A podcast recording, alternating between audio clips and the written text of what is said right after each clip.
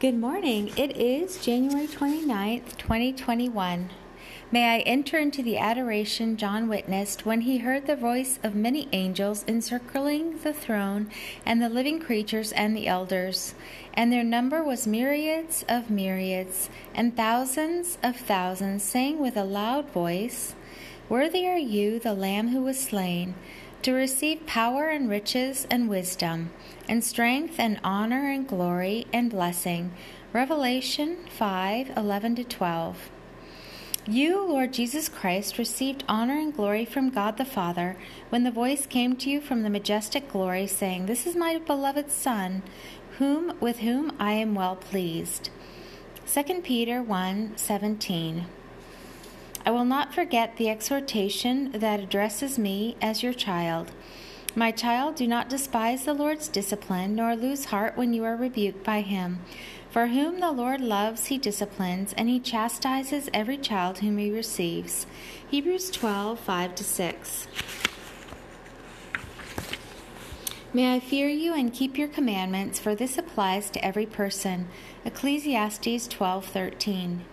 Give me understanding, and I will keep your law and observe it with all my heart.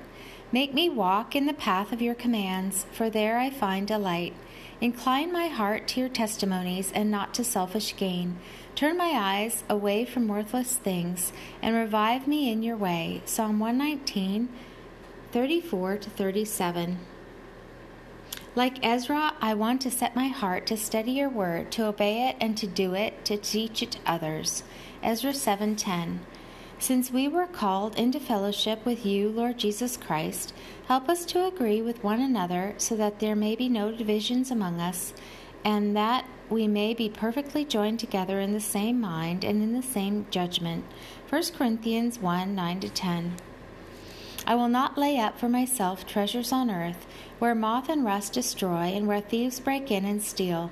But I will lay up for myself treasures in heaven, where moth and rust do not destroy, and where thieves do not break in and steal.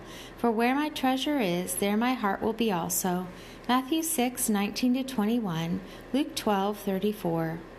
O God, your divine power has given me all things that pertain to life and godliness, through my knowledge of you, who called me by your own divine, your own glory and virtue.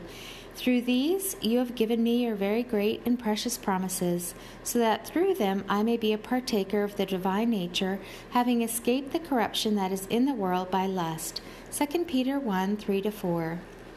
Surely your hand is not too short to save, nor your ear too dull to hear. But our iniquities have separated us from you, our God. Our sins have hidden your face from us, so that you will not hear. Yet you saw that there was no one to intervene so your own arm worked salvation for you, and your righteousness sustained you. You put on righteousness as your breastplate, and the helmet of salvation on your head. You put on the garments of vengeance, and wrapped yourself in zeal as a cloak. From the west all people will fear your name, and from the rising of the sun they will revere your glory. For you will come like a flood that your breath drives along. Isaiah 59 1 2, 16 19.